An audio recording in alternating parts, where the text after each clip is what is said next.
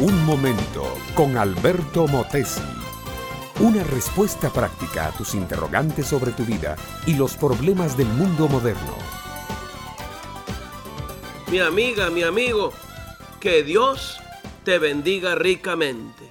Continúo hoy hablando acerca del primer domingo de Pentecostés, cuya historia se lee en el libro de los Hechos de los Apóstoles, capítulo 2. He dicho que en aquel día nacieron en el mundo varias cosas que jamás antes habían existido. Dije que nació una nueva era y que nació una nueva raza. Hoy quiero comentar que también nació un nuevo concepto de templo. No, no me refiero a un nuevo estilo arquitectónico o un nuevo modelo de altar o una nueva forma de imágenes. Nada de eso tiene que ver con Dios. En aquel tiempo, lo mismo que ahora, la tierra estaba sembrada de templos, capillas, santuarios y demás edificios dedicados al culto religioso. Los griegos poseían soberbios templos hechos de mármol, maravilla del mundo antiguo como por ejemplo el templo de Diana en Éfeso.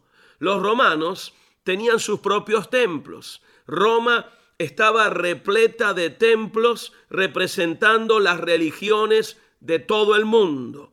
En Egipto, en India, China, había templos de toda clase, templos adornados con oro, templos con imágenes fastuosas, recubiertas de piedras preciosas. Había templos inmensos, de distintas y caprichosas formas, como las pagodas chinas dedicadas a Buda.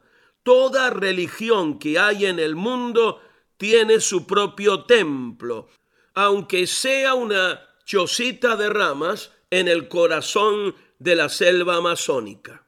Hoy en día tenemos templos católicos, templos protestantes, templos judíos, templos masónicos, mezquitas musulmanas, pagodas orientales. Algunos edificios cuestan millones de dólares y están adornados de pinturas y esculturas que valen mucho más. Hay templos para cinco mil, diez mil, veinte o treinta mil asistentes. Pero, ¿sabes una cosa, mi amiga, mi amigo?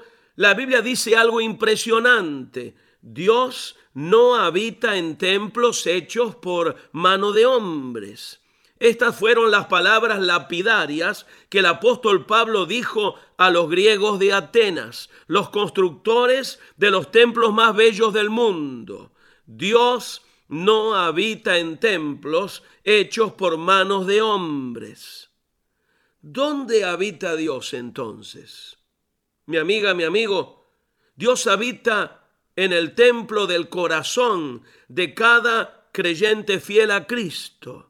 Cuando el Espíritu Santo vino del cielo el día de Pentecostés, no entró en el gran templo de Jerusalén, no entró en ningún templo griego, romano, egipcio, indio o lo que sea.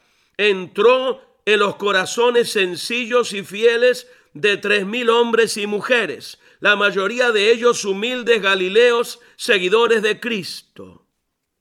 Lo mejor de lo mejor es abrir el corazón, permitir que Cristo entre a morar en nosotros y así nosotros mismos nos convertimos en el templo viviente del Espíritu Santo.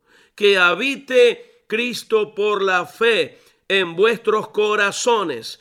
Es la oración del apóstol Pablo y mi oración por ti en este momento. Sé siempre templo del Espíritu Santo.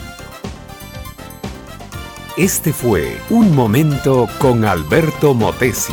Escúchanos nuevamente por esta misma emisora. Educación que transforma. ¿Te quieres preparar mejor? Visita Facebook y busca Alberto Motesi University.